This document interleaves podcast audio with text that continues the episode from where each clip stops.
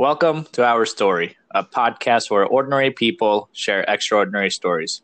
My name is Athurva, and today I'm joined by my good friend Eugene Obeng. What's up, buddy? How are you?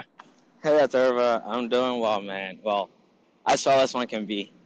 Uh, yeah, same, uh, I guess. Um, so doing good, and I know it's been about man about two years since our paths last crossed, but I know we've like kind of kept in touch through social media and stuff. But uh, kind of fill me in. How's life, and uh, what have you been up to? Uh, life is uh, decent.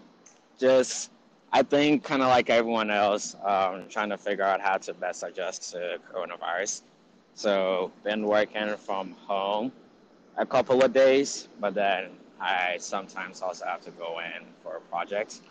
And then um, I was supposed to go to Ghana in August, but due to everything happening, that also got pushed. So really, it's just kind of sitting and waiting and trying to pick up a couple of skills in my free time. Okay, that's cool. Um, now you said uh, visit Ghana. Is that home for you? Yes, yes. So uh, born and raised in Ghana, and that is where 99.9% of my family members are. Interesting. Okay, so you know, Eugene, if I were to look up your name on Wikipedia, what would that first paragraph for your bio say? Uh, in a very, very idealized world, because you know this may not actually be what you see in person, uh, but bio would say something along the lines of Eugene, born and raised in Jamestown, which is a tiny fishing village in Accra, the capital of Ghana. Uh, moved out to the States when a couple of months before my 10th birthday. Uh, we moved to California at first. And then, as my dad says, he recognized how expensive it was uh, to go from one person to four people on the same salary. So within a year, we moved out to Houston, Texas and that's went to middle school and high school. Um, and then I went to Texas A&M for my undergrad. And then I moved to Atlanta in 2018, and I have been here since. Okay, very cool. So a lot of similarities between us, but in a very um, opposite end of the spectrum, in the sense of I was also 10 years old when I moved to the U.S. Uh, from India and uh, similar like you, my dad moved to the U.S. before you know the rest of the family did. So I just find it interesting how you know similar stories, but you know from different parts of the world. Yeah, yeah, most definitely. I'm finding out how many people just seem to have that. Like whether it's in Houston or Atlanta, very, very rarely do I go um, say a couple of weeks without meeting someone that says, "Yeah, I came to this country when I was really, really young, and I'm the first of my family or whatever to be here."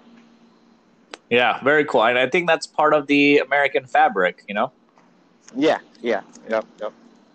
So let, us uh, paint a picture of your uh, childhood in Ghana for folks that have never been or uh, don't know much about it. Uh, how would you describe it to us? Um, my childhood in Ghana. It's it's a bit unique. I'm finding out. Um, so throughout my life, I've effectively been a foreigner or an outcast to a degree, which I recognize has influenced just how I see the world in general. Um, but my family is from the Akan tribe, and my grandpa had moved to the city which is where people from the Gan tribe mostly live. Um, he had moved into the city about, what, 20, 30 years before I was born. So really hadn't been there that long. And when I was growing up, um, because they had been there for, you know, a couple of decades, the community knows them, people get along well. And um, as a kid growing up, one sees that all everything seems to um, people seem to just get along. But I, it's also pretty obvious that my family speaks a language that most people around us don't speak. And as I started growing older, before I moved to the U.S., you could I started getting the sense that oh, okay, there are also some people that feel um, a bit of animosity towards us, specifically because we're outsiders coming into their land or into their area or whatever it is. Um, so that was my childhood growing up was just going back home to the village a lot and just not losing sight of my roots and where my family's coming from and why we are where we are currently while trying to find my way in you know what is effectively my new home the minute i step outside i have to speak the language that everyone around me is speaking not just what we speak at home that is that is really interesting so just so i understand um, the tribe that you said your roots are from uh, is not necessarily where you grew up so can you help me understand like how different is it now you said the language is a, little bit different now. Are we talking about different dialects? Or are we talking about completely different uh, language, culture, food? Or was there enough overlap where you were able to assimilate very quickly? Or was it different enough where you know you were labeled as the outsider?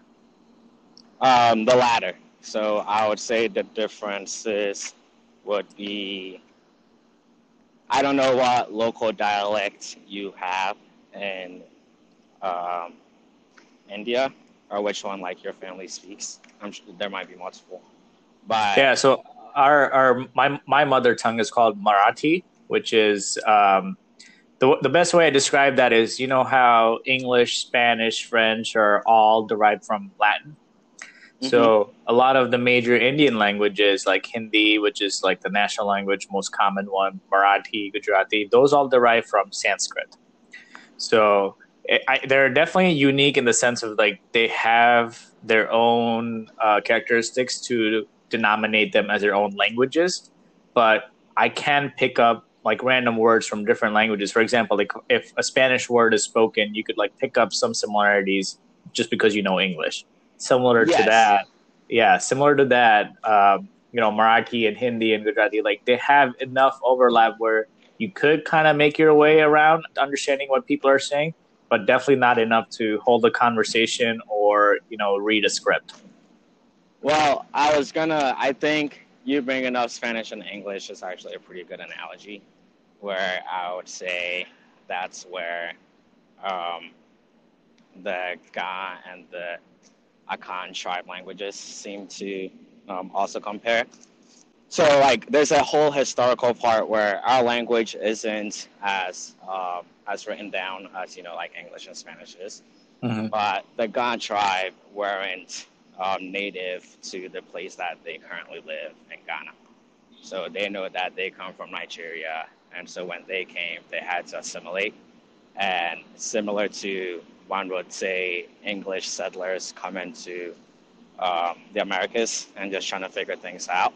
So you communicate, you pick up on a couple of words from the other language, Mm-hmm. So really, that's where the similarity um, ends. You can see that there might be the same word for water, which can make sense if these people had to come over by sea and they're trying to figure out how to communicate with these people that currently already live there.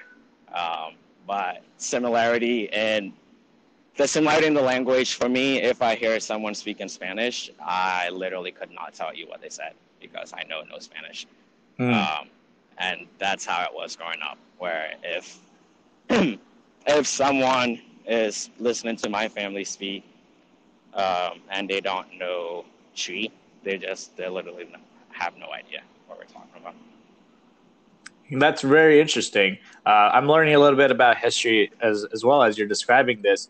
But you know, we see this kind of story across the world, and it's a similar um, similar pattern each time where uh, at some point in history, uh, two different types of people came together in various circumstances, but that assimilation kind of evolved in a very similar pattern across uh, all these different cultures, different parts of the world. And I think we are seeing that in the United States as well. Would you agree? Yes, yes, yes, 100%.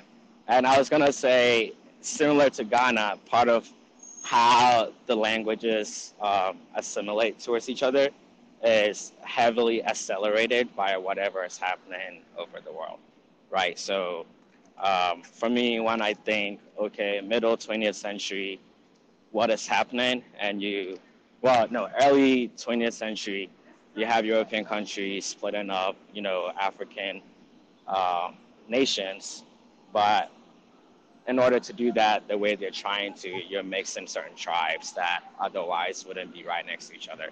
And they're having to, they're being forced to effectively call a place a home, which wouldn't naturally be their home. Um, and when you bring up America, I feel like that ends up being similar, except it's by choice, right? Where someone from India can come, someone from Ghana, someone from um, Brazil, and we can all live in the same neighborhood but now we have to like learn a little bit from each other at a faster pace than we otherwise would. Yeah, that is very interesting. And like everyone asks, like uh, the analogy I use is like, how would you define American culture? It's like the same question as like, what would you define American food as? Like, American food is literally put together just a hodgepodge of all past generations of immigrants who brought their food over to you know what we have today. Yes, yes, I, I couldn't agree more. That's very cool. So now let's talk about your uh, transition to the United States. Uh, how was that uh, culture shock for you, or was there a culture shock? What was that um, uh, first few years when you moved to the United States? Uh, how long did it take you for you know to settle in? Was it very different than what you were expecting? of what your image of the Americas were, or uh, was it a different story for you? uh, that's a very funny question that I haven't had to answer in a long time. Uh, but coming to the U.S., like as a kid, what we were told was that America is a land of gold. So I'm literally expecting to get off the plane and there's gold lying around everywhere. Interesting. Um, so, so, to, to say, I was disappointed to say the least.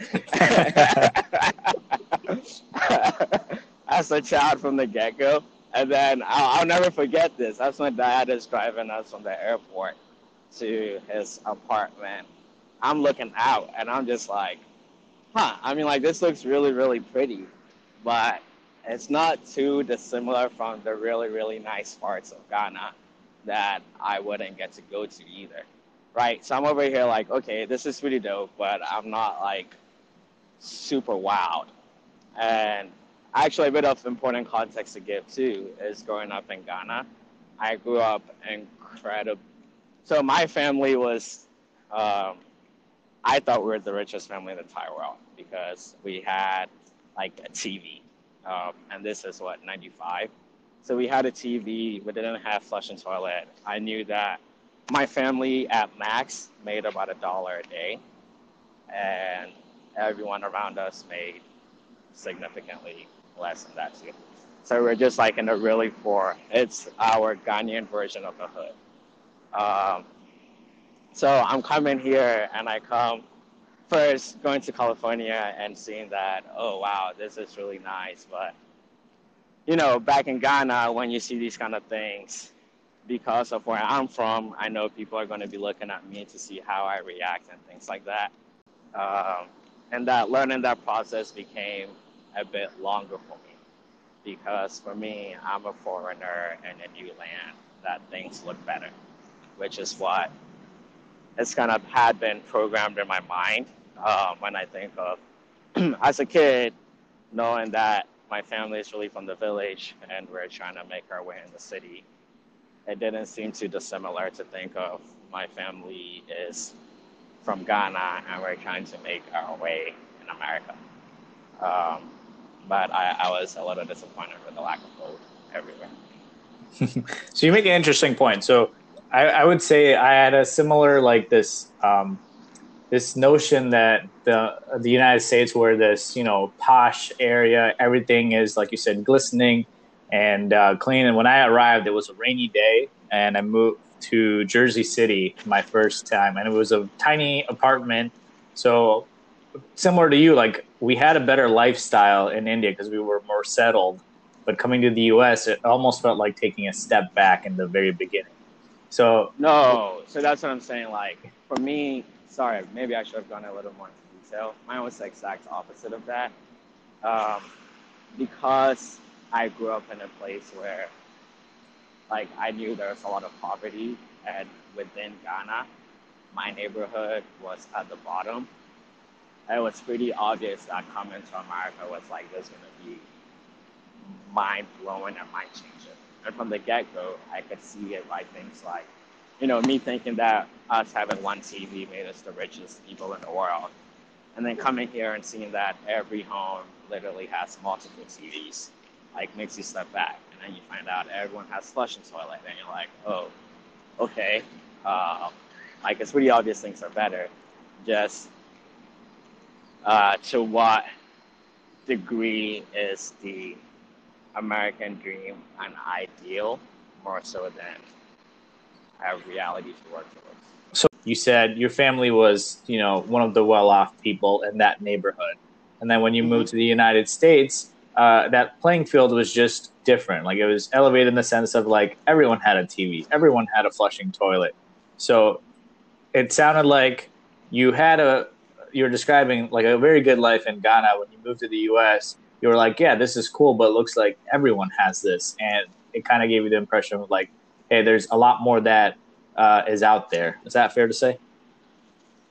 Um, not quite. So trying another angle, what I meant more was that growing up in Ghana, it was mm-hmm. obvious that my family was in poverty, um, just given by the very nature of the neighborhood you lived in, right? Like similar to America, the neighborhood you live in can give you an idea of someone's socioeconomic status. Um, what I'm saying is that growing up in Ghana, I could still tell that my family, like we were at what would be considered the lowest, but um, we had different things that could separate us from being the lowest, right? So like having a TV, mm. uh, or even actually having a home. So like growing up, literally like okay, to expand on it, um, to this day, most of my friends didn't go to school past third grade. Um, I I got to go to school because my dad was in America and could send the money back home. And I moved to America when I was fourth or fifth grade. So so when I talk about feeling like my family was well off, my like my baseline was kids not going to school past third grade. While because Ghana is a country and there are wealthy people, I also knew that like most people are able to go to school past high school and people can get jobs and stuff. Just that wasn't afforded to my neighborhood. But coming to America and finding that, oh, even for their poverty, people like their baseline isn't do you get to school past third grade? Is are you going to graduate high school? Mm, gotcha. So let's talk about uh, your your schooling experience. Then you you kind of described you know you were familiar with this outsider label when you were in Ghana as well. How was that experience like in the United States?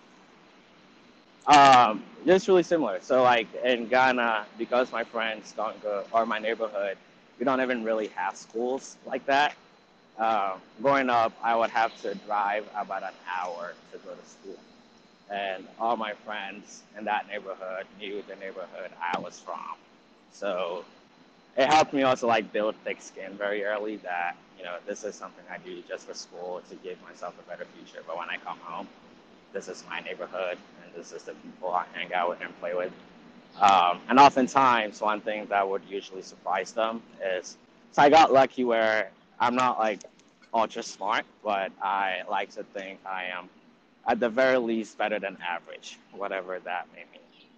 Um, yeah, I think so, uh, after an engineering degree and a full time position in the work, uh, you know, the line of work you do, that's a fair fair thing to say. uh, just use as a starting point, just because I mean we all have different criteria for what we use to determine that, um, and to each your own.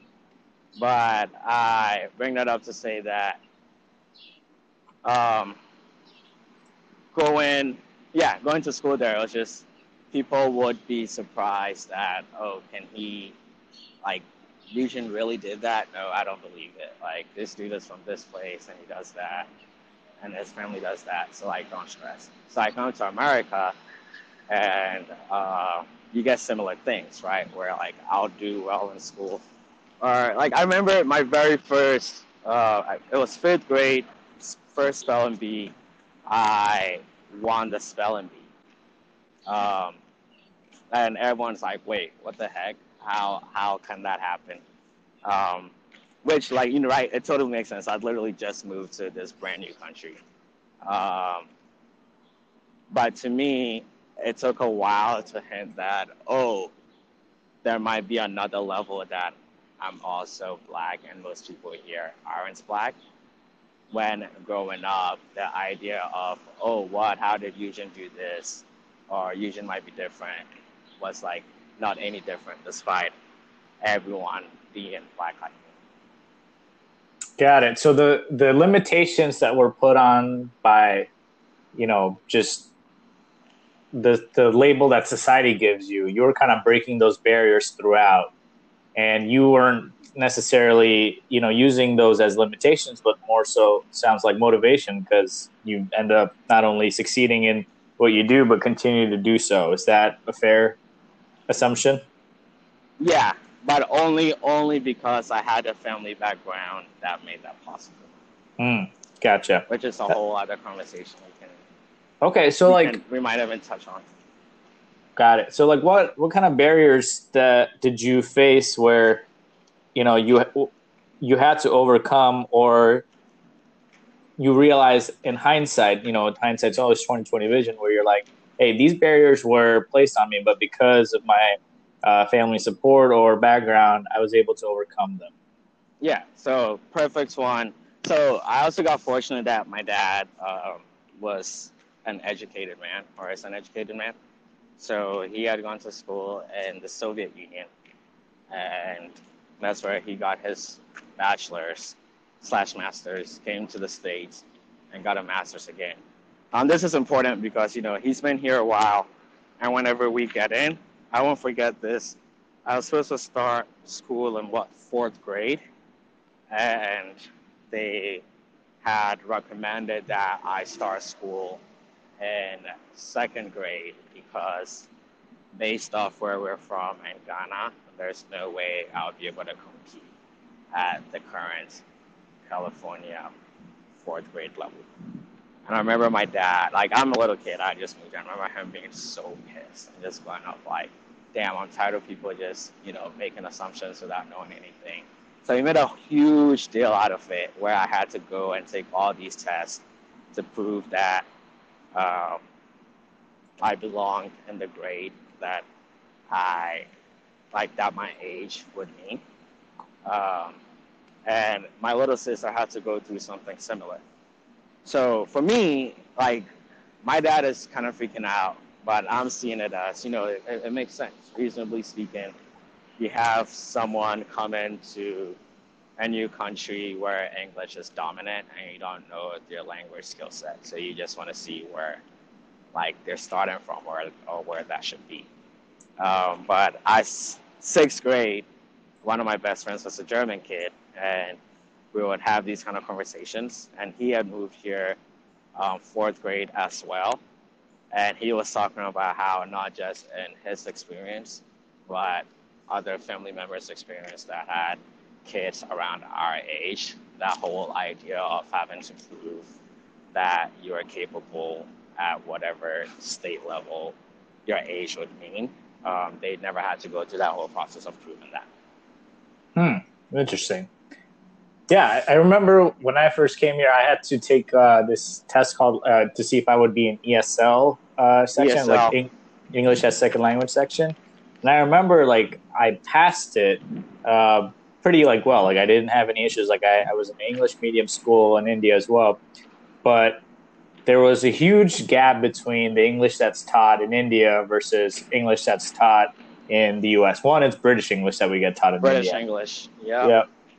And two, like I remember, uh, math came very easy for me at that level, but English was extremely difficult. Like I remember, like I was learning similes and metaphors. I'm like, I don't know what the heck you guys are talking about. So it was like I'm like light years ahead on, on the math side of things, but like struggling to keep up on the English side of things. And it was just like a weird dynamic I remember the first few years.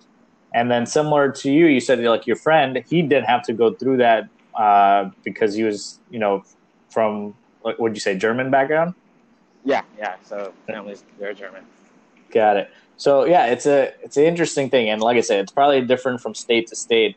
But I remember like the first few years in the U.S., I I I, I don't remember like it being just like a piece of cake. Like I always remember thinking like U.S. would have this luxurious life and no issues at all, but like that assimilation took some time. So it's interesting yeah. to hear your story as well. That's right. That's why I talk about the family background where like I just got incredibly lucky the upbringing I got.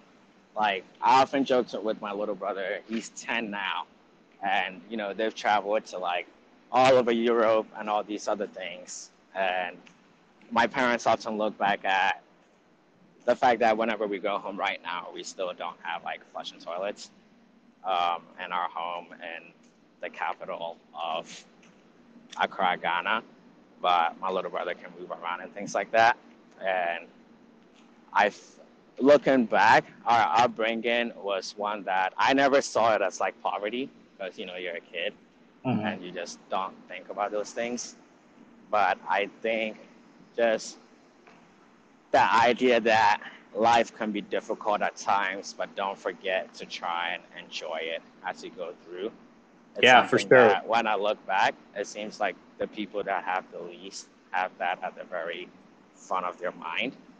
Um, and I just got lucky to be raised with that kind of mindset. So it made processes a little easier. Yeah, one hundred percent. And it may not be easy to realize when you're in the weeds of it, like when you're going through it. But looking back, like you really did get the best of both worlds in the sense of like when I look back at it, it's like, hey, I'm really lucky to have this experience, and and I'm also very lucky to have this experience. So I really did get the best of both worlds. Yeah, yeah, I couldn't agree with you more. There's um, a bit of an aside, but with all the statues going down, I was reading uh, there's the huge one in D.C. of um, Abe Lincoln effectively uh-huh. freeing a slave. And Frederick Douglass had written this really, really long piece on it. And it was incredible. You could see that even back then, like he felt like, hey, it's obvious. Abraham Lincoln is America's president. He's white. He's going to do things like primarily to make sure that it's in white people's best interest too. But he had a huge amount of respect for this idea that Abe's quote unquote humble upbringing um, allowed him to just be able to see things from different perspectives in a way that people that grow up in wealthier upbringings may not have through no fault of their own just right. haven't had that opportunity to experience that. That's exactly it. They just never had the opportunity to experience anything but what they know. So it's like, yeah, yeah, you don't know what you don't know. exactly, exactly, exactly. Yeah. And that's also disheartening, just because we're humans. We instead of taking it as, hey, I didn't know, let me learn.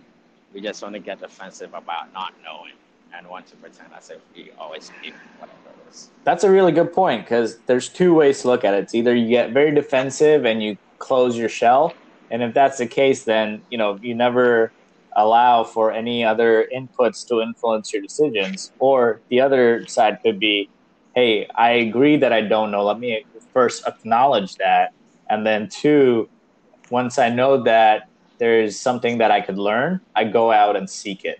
I think those two are completely different approaches and will really give you completely different results. Couldn't agree more. Could not agree more. And I might be biased here, but this is why I feel like the different upbringings make one easier than the other. And that if you're from a place where scarcity um, was effectively an issue, then mm. you are forced to go out of your comfort zone and trying to do those things a lot more than to joke when we talk about first world problems, right? First yeah, world problems yeah. because you really don't have to. That's true. Yeah, some, you know, some of them. It's a different kind of struggle when you're, you know, can't find your charger versus you can't find can't find food for the day. Yeah, yeah. Which, um, unfortunately, I'm finding out in some weird ways doesn't mean one is necessarily a lot harder than the other, but. Mm-hmm um, objectively, I think we would all much rather be in one position than the other. agreed, agreed. So now, uh, Eugene, let's talk about like the current situation. You know, you have a pretty unique background of uh, having this uh, the story of coming from uh, Ghana to the United States, but also growing up in Atlanta in our current times. Uh, so I wanted to kind of ask you, like, how are you dealing with you know the current situation we're going through, and what do you hope comes out of it? How I'm dealing with it, it is really just kind of like everyone else, learning. Mm-hmm. So what we just touched on, if I find out that oh I didn't know this thing, it can be hard, right? Because I'm human too, to just say like, hmm, I didn't know this, but trying to push through that and learn um, and have that conversation is how I'm going through this time, which ties into what I hope to get out of this is that, or what I hope comes out of this is that everyone is doing something similar. Um, when I talk to most people, one of the reasons why we all take so much pride in being Americans or having our family come here is that this is supposed to be one of the greatest nations, um, not just in the world, but in the history of the world. Mm-hmm. And, and to, we know that greatness, a hallmark of greatness is um, being able to call out one's hypocrisy, right? Just being able to be self reflective. And it seems that as a nation, we don't do that very well.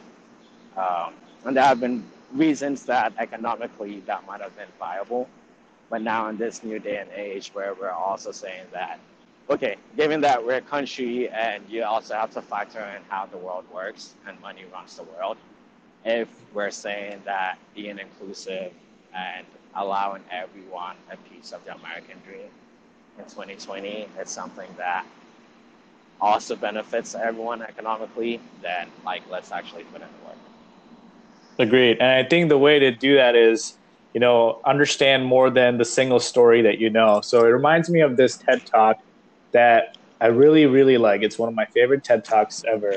And uh, the name is escaping me of uh, the presenter, but her um, her TED talk was titled "The Danger of a Single Story." So she kind of described how she grew up in Nigeria and she used to read books that were written by uh, white authors. So uh, she, when she would write stories, her uh, characters would also look like the stories that she would read in the books, even though she was surrounded by people that didn't look anything like that.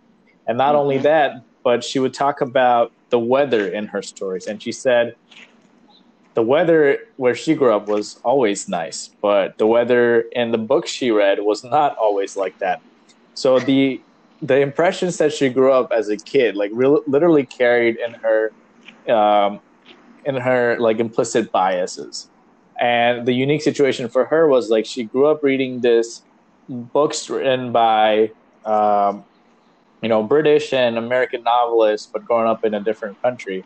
And then when you kind of look at the other side of the mirror on this, you know, if the people who wrote those books never experienced what she was going through. So what she made a very conscious decision to do, like when she's writing her books, is to convey her story so that people have, you know, another viewpoint and what she calls the danger of a single story. Uh, we don't fall in that trap. So I think the way you describe how you're approaching our current situation is exactly just that. You know, you're trying to look at the other viewpoints and expand on the stories that you know and not fall in the trap of, you know, the danger of a single story. Yes, yes. And that is something that I'll be honest, I've been disappointed that a few of the other people I talk to um, that are trying to do that seem to struggle with okay, what happens if I find new information that directly um, contradicts my beliefs and may may possibly mean I'm a bad person if this thing that I think is now I'm now reading is actually a bad thing. That's that's an interesting point you bring up. So like how do you deal with something that you know you haven't experienced or maybe disagree with? Yeah. Um, so I, I don't I don't know the answer to that, mm-hmm. but that's why I feel like um, earlier I was saying what I hope comes out is that people push themselves to learn, and mm-hmm. I like you tying in uh, the danger of the single story or single sided story because I think that there is no I don't know what the answer is, but I can definitely tell you that going back to what you know or what you've been reading for X amount of years is going backwards because you already know that. Mm, hmm Yeah, it doesn't right, so, help to stay in that chamber uh, when you're going to get the same results. Yeah, yeah. So to give you an example, like I have a couple friends that, um, you know, they have different views on the flag and kneeling um, than I do. And I will ask them because to me, I think again, I feel like a lot of the miscommunication or the misunderstanding comes from incomplete information where people just don't know what they don't know. Um, so my ask has been, okay, watch the documentary 13 or watch this thing. Once you know, let's have the dialogue. And when mm-hmm once they know and we're having the dialogue, it becomes pretty clear that they're just getting uncomfortable. And I see some people resorting or reverting back to the pieces that they would share when all this started. Which again, that's the point I'm saying that kind of steps you backwards because if I'm trying to learn a new language or whatever it is and I'm not understanding it, mm-hmm. I would want to spend more time with that thing I don't understand not go back to what I understood well. Got it. Yeah, you won't ever evolve like the growth mindset, right? You won't evolve if you don't, uh, you know, expand your boundaries. Is that is that fair? Yes. Yes. Yes. Got it. So very cool. So it's so it's so hard because it has the human, like the feel goodness about ourselves. That is true. It is not easy for sure, but at the very least, what we could do is understand something other than the story you already know. Yeah. Yep. Yep. yep. Okay. Very cool. So that's awesome, man, and uh, I really like your your the nature and the approach you're taking through. Uh, you know, you know, don't want to sugarcoat it, but it is a difficult time for all of us. Uh, but I think the one thing we could take away is that at the end of the day, we all want the best for ourselves and our neighbors. I think we can all agree with that. Uh, and I think if we have that common baseline, the rest of it is just a little bit of hard work and a little bit of dedication from everyone. Yes, and that's why I'm stressing so much on how important it is to um, do your own education, whether it's reading or watching documentaries, whatever it is that you feel is the best method for you to get new information because mm-hmm. um, as someone that is foreign to this country the one thing that has stood out like within five minutes of trying to learn oh what is american history like or american history about is this idea that black people are different from american people it, it just seems unfortunately to be just very fundamental to how we do certain things.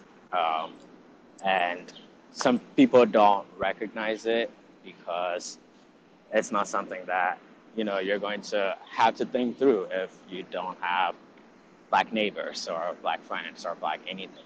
So the best way to then learn about these kind of things is to go through the history, given the fact that there are baseline things you know right of having to fight a war and having to pass civil rights stuff. It should, just because you're curious, I encourage people to then um, push through with that curiosity. That is, yeah, I, I, that's an interesting perspective because you know you shared something that I may not see from my lens, but the way you're describing it is, I know of it but never experienced it. So at the very least, I could do is understand the same baseline of facts, like you said, and then the second is have that dialogue with someone who has experienced it to really build empathy. Because I think the only way uh, we can move forward is when we have the same mindset and the same uh, next steps that we want for each other. Would you agree? Yes, yes. Um, I'll add one part though, not to call you out, but it is something that I've been struggling with myself. Mm-hmm. Is the idea of what is uh, requirements for empathy, um, and it's something that I've just been having trouble with. And so, what do you mean by I, that? So, um, you were just now talking about, you know, after you do that research, um, learn whatever it is, also encouraging people to have dialogues with people that may have experienced some of these things mm-hmm. um, that we're all trying to learn to build a level of empathy to an extent. Mm-hmm. And what I'm saying is that part of why I'm so focused on, hey, do the research and try and learn. is my hope is that once we actually know the true history of how we got where we're at, people won't have to talk to anyone that's gone through it before because they can ah, okay. put themselves in that position. Right? Got it. Okay. I, I agree with that. That's very cool. Thanks for sharing. And uh, Eugene, yeah. you know, you, you kind of said that's what your hope is going forward. So uh, I hope uh, from my end as well that we could get there. And I know it's going to be a um, uh, unknown journey for us because we're going through it and figuring it out as we go.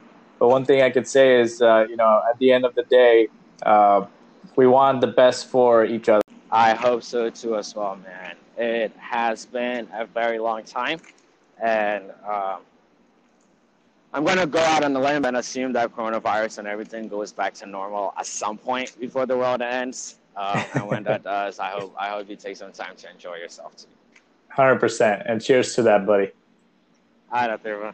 Good talking take to care. you, man. There's a quote by Bill Nye that says, "Everyone you'll ever meet knows something you don't." And today I learned, which is best summarized by Chimamanda Adichie the author that gave the TED talk that I referred to earlier. She says, The single story creates stereotypes. And the problem with stereotypes is not that they're untrue, but that they're incomplete. They make one story become the only story. And she ends with this thought that when we reject the single story, when we realize that there's never a single story about any place, we regain a kind of paradise. So, Eugene, thanks for making me realize that in our conversation.